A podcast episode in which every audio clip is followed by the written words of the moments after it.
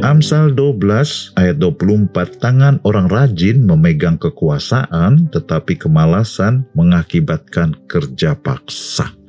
Kitab Amsal ini kadang-kadang belak-belakan aja ya ngomongnya ya. Kalau malas ya siapa aja jadi buruh kerja paksa. Tapi kalau rajin dapat promosi, memegang kekuasaan di mana pun orang itu pergi. Ya tentu saja nggak ada orang yang mau bilang dan mengaku bahwa dia malas. Tapi kalau kita mengikuti kebanyakan orang, kalau disuruh atasannya atau rekan kerjanya melakukan seadanya saja, tidak dengan effort yang serius, itu juga kemalasan. Orang yang rajin bukan hanya dia datang lebih awal pulang lebih terakhir, tapi dia memberikan pemikiran, kesungguhan, dan hatinya dalam apa pun yang dia kerjakan. Dia tidak sembarangan, asal-asalan, tapi benar-benar melakukan apa yang firman Tuhan katakan. Kalau disuruh jalan satu mil, kita jalan dua mil. Bukan sekedar memenuhi kota, tapi berpikiran untuk kepentingan orang lain, berpikiran untuk kepentingan perusahaan.